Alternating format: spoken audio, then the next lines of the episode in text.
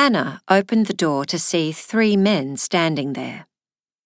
The one closest to her was a lumbering Neanderthal browed hulk. The next, a middling, middle aged figure in overalls. And just behind him, there was a shorter, thinner, younger one, with tattoos running down the sinewy muscles of his forearms. The three bears, she said under her breath, noticing as she did that the paint on the jamb had begun to flake. It was a deep mulberry shade called Grand Poobah, the name of which had made her grandmother honk with laughter in the middle of the hardware store. It had been a few months after Anna's granddad died, and Gussie had wanted to cheer herself up. Shifting her gaze from the men, Anna pressed the tongues of loose paint against the bare wood in a futile attempt to reaffix them.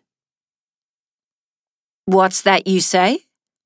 asked the lumbering one, who, with his rough halo of golden hair and a belly that strained the weave of his shirt, reminded her distinctly of Papa Bear. Have we got the right place? He consulted a notebook, running a stubby forefinger down the page, then looked across at her. Jenkins, is it?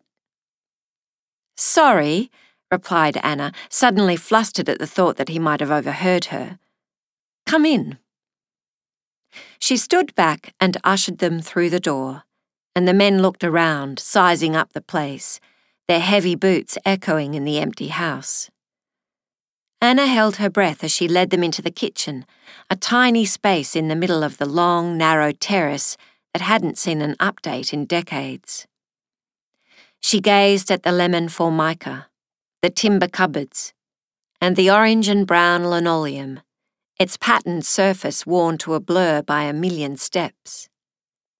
She remembered the excitement of coming to stay as a child, being driven across the bridge from her leafy suburban home to what seemed like another world, one of endless, twisting, narrow streets and slivers of houses fronted by lacy wrought iron balconies of sitting at the kitchen table eating jam sandwiches washed down with frosted glasses of icy pink Nesquik.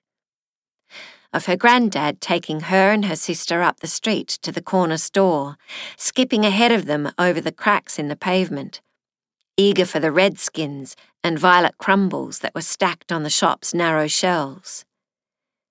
In summer, there were sweet and sticky icy poles, or paddle pops, a Monaco bar, if they were really lucky. Sweet memories, all. Papa Bear spoke. All right then, love. We'll go and get our gear and make a start. Shouldn't take us too long, he said, as he led the others away. They returned a few minutes later, armed with crowbars and hammers, and Anna left them to it going up the stairs and into her grandparents' old bedroom at the front of the house.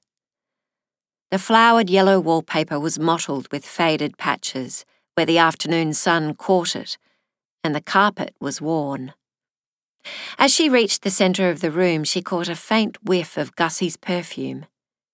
Youth dew.